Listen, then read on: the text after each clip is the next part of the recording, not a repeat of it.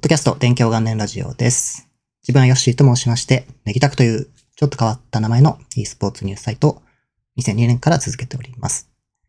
今回はですね、えーっと、ゲーミングバザーというイベントに行ってきたお話です。このゲーミングバザーというのは、ゲーム関連のカジュアルなマーケットイベントというコンセプトのイベントになります。で、これはですね、出展者がゲーミングデバイスとかグッズとかですね、ゲーム関連のものなら何でも OK っていうことなんですけども、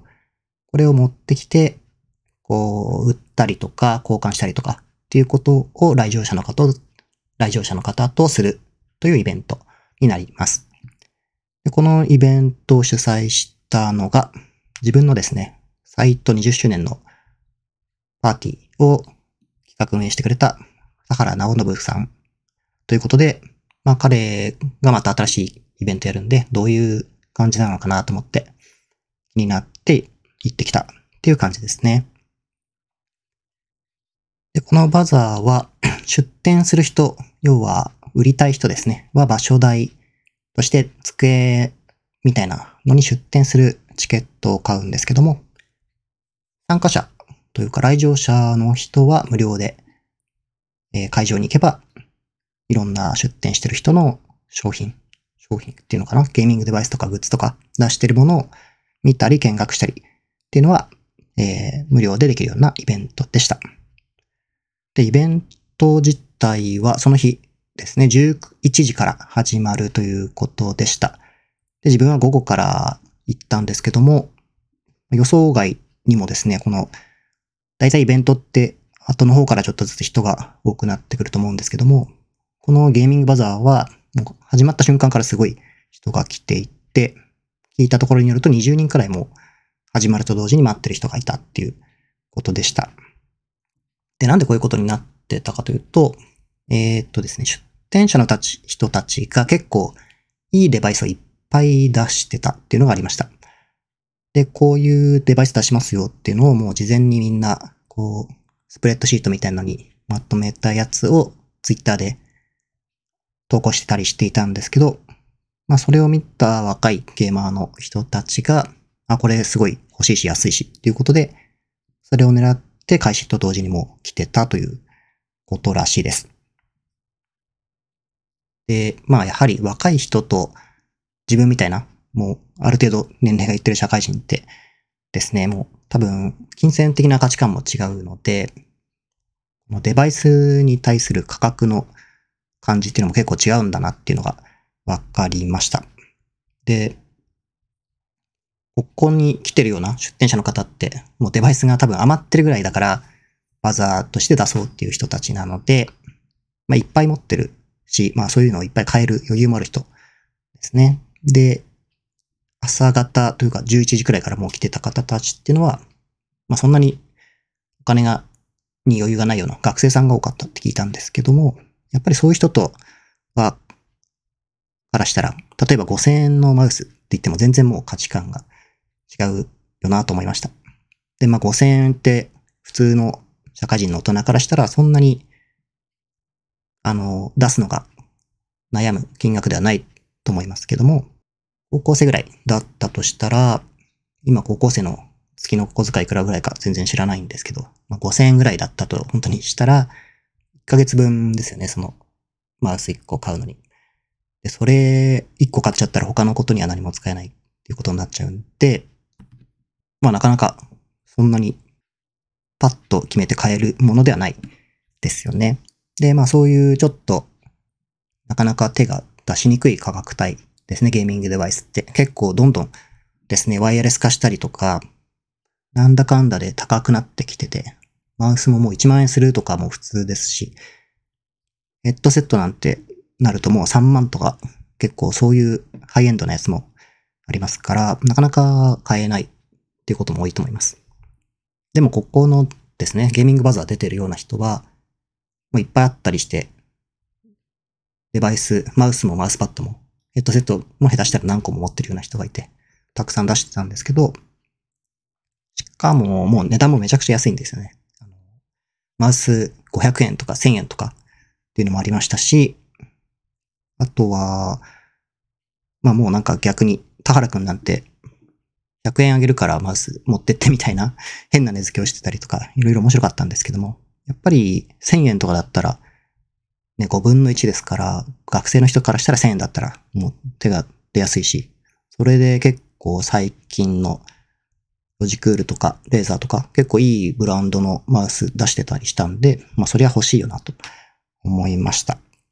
で、知り合いの NASA さんとかがのデバイス特に人気だったらしいんですが、なんかもう自分がその午後行った時にはもう NASA さん帰る準備してて、で、なんかもう午前中にその最初にバーっと来て、NASA さんの席どこですか？なんていう感じで聞いてきた人もいるらしいくらいいいやつ出してて、あっという間に売り切れちゃって、もうお昼には帰りますみたいな、売るものないから帰りますみたいな感じになってました。で、あとはもう本当にいろんなデバイス出してる人がいて、僕が見たことないような持ってる人がいたりして、こんなのはあるんだなんて話をしてたら、他の人もそれと同じの持ってたりとか、なんかこう世の中広いなっていうか、レアだと思ったものを他の人も持って出してたりとか、っていうのもありました。あと知り合いの水色さんっていう方は結構根付けのサービスとか面白くて、チーム活動、あの、大会とか出てるような活動してる人だったら50%オフにしますよとか、水色さんオーバーウォッチすごい好きなんで、オーバーウォッチのランクマッチでもうランク認定がついてたら50%オフですよみたいな感じのサービス、値引きサービスですね、してました。で、これ両方クリアしてたらタダですみたいなこと言ってて、え、タダでもらえんの？っていう、そういうのも面白いなと思いました。で、まあ水色さんとかに限らず、結構、まあちっちゃいっていうか、もうなんか会場がですね、昔学校だったところを、こう、フリースペースにしてるような会場だったんで、教室1個分ぐらいがちょうどゲーミングバザーの会場だったんで、まあそんなに広くないから、こう出店してる人のブースというか机回って、いろいろお話聞かせていただきました。で、まあこのエピソードとか、このデバイスはこういうものでとか、説明聞いてるだけでもめちゃくちゃ面白くて、このイベントはなんか予想してた以上なですね、面白さがありました。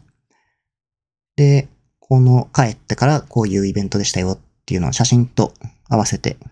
自分のサイトに記事を作ってアップしました。で、これもですね、ちっちゃいイベントだからゲームサイトの大手のところの人が取材とか全然来てないんで、多分、レポート書いたのは自分だけなんですけども、まあそういうのもちょっといいですよね。あの、個人でやってるサイトで小回り聞いてそういうのレポートできるっていうのはなんかやってて、こう価値があるというか、や、うん、個人サイトならではっていう感じでよかったなと思ってます。そして記事書いてしばらくしてからツイッター見たんですけども、そしたらですね、めちゃくちゃびっくりしたんですが、コスプレイヤーのよりもりさんが、あの、引用リツイートしてくださってて、グッズとか使わなくなったデバイスとか持ってきたいっていう、で、楽しそうっていうのをコメント付きで書いていただいてて、なんかめちゃくちゃびっくりしましたね。よりもえさんが見てくれるっていうのは、そんなことあるのかっていう、想像もしてないような展開で、まあその結果、多くの人に見てもらえたんで、すごくありがたいなと思いました。で、まあ、主催者の田原くんにも結構お話を、どういう意図で開催したのかとか、今後どうするのか、みたいな話も聞いてきて、それも記事に載せました。次はですね、まあ、春、秋だったかな。年2回ぐらいやりたいなと思ってるんでっていうことだったんで、まあ次、今が秋だから、次は春くらいかな。なので、まあちょっと興味ある人はですね、記事見たら、あ、なんかこれ意外と面白くそうかもと多分思うじゃないかと思うんで、ちょっと見てほしいですね。で自分もデバイスってめちゃくちゃいっぱい持ってて、出したいんですけども、結構僕の場合は、メーカーさんからもらうことも多くて、そういうのはちょっとやっぱり、なんて言うんですかね、人技上出してはいけないんじゃないかっていうのがあるんで、なかなか出せないので、ちょっと悩ましいんですよね。もう本当にけど眠っちゃってるだけなんで、なんか PC ゲーム始めましたみたいな若い人いたらあげたいなと思うぐらいなんですけども、まああげるんだったらいいのかなとか思いますけどね。ちょっと売るのはやっぱりまずいと思うから、なんかうまい形でこう、もう何年かした古いモデルとかだったら、そういうことできないかなとちょっと思ってます。で、まあ、身内というか、あの、妻とか、あとは親戚とかには使わないマウスパッドとかマウスあげたりしてるんですけど、それでも減らないですね。なので、妻のお父さんなんていうのは、スティールシリーズの先生フナティックエディションっていうめちゃくちゃ激レアなマウス使ってたりします。多分その価値みたいなのは全然分かってないんだけど、まあそういうのもちょっと面白いなと思いつつ、はい。っていうのが今回行ってきたゲーミングバザーのお話でした。で、近況的にはですね、今が、今日9月15日木曜日で、今日から東京ゲームショウですね、始まりました。で、ツイッターとか見てると皆さん、こう、もうすでに会場行ってて、あの、写真とかツイートとか上がってきてて、あ、すごい楽しそうだなと思うんですけど、僕はちょっと今週すごく忙しくてですね、ちょっと TGS 行けないだろうなと思ってるんで、ちょっと羨ましいなと思ってます。で、どのぐらい忙しいかっていうと、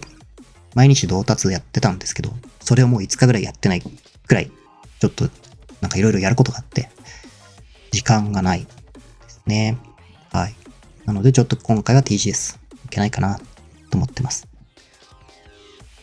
で、あとは、またちょっと新しいことをやりたいっていうのが、ふと思いついて、ちょっと1回目そういうコンテンツ作りというか、やって今準備をしてるんですけど、またそれをそのうち発表というか、公開したいと思います。それの話もまたちょっとしたいですね。で、あとは、このポッドキャストも、実は収録の方法を変えてまして、Spotify で聞いてる人はあまりわからないのかな？それとも、この1、2回続けて聞いてくださってる方は、なんか音とか違うかもとか、そういうのがもし、どうなんだろうわかるんでしょうか ?YouTube の方は、明らかに、まあ、変わってるっていうのがわかると思うんですけど、まあ、このやり方を変えた話とかも、なんかしたいなと思いつつ、ですね。そのうちしようかなと思ってます。はい。ということで、今回のポッドキャスト、こちらまでとなります。毎週金曜日に更新してますので、また次の金曜日に Spotify と YouTube と Note という感じで更新してますので、またよろしくお願いします。ありがとうございました。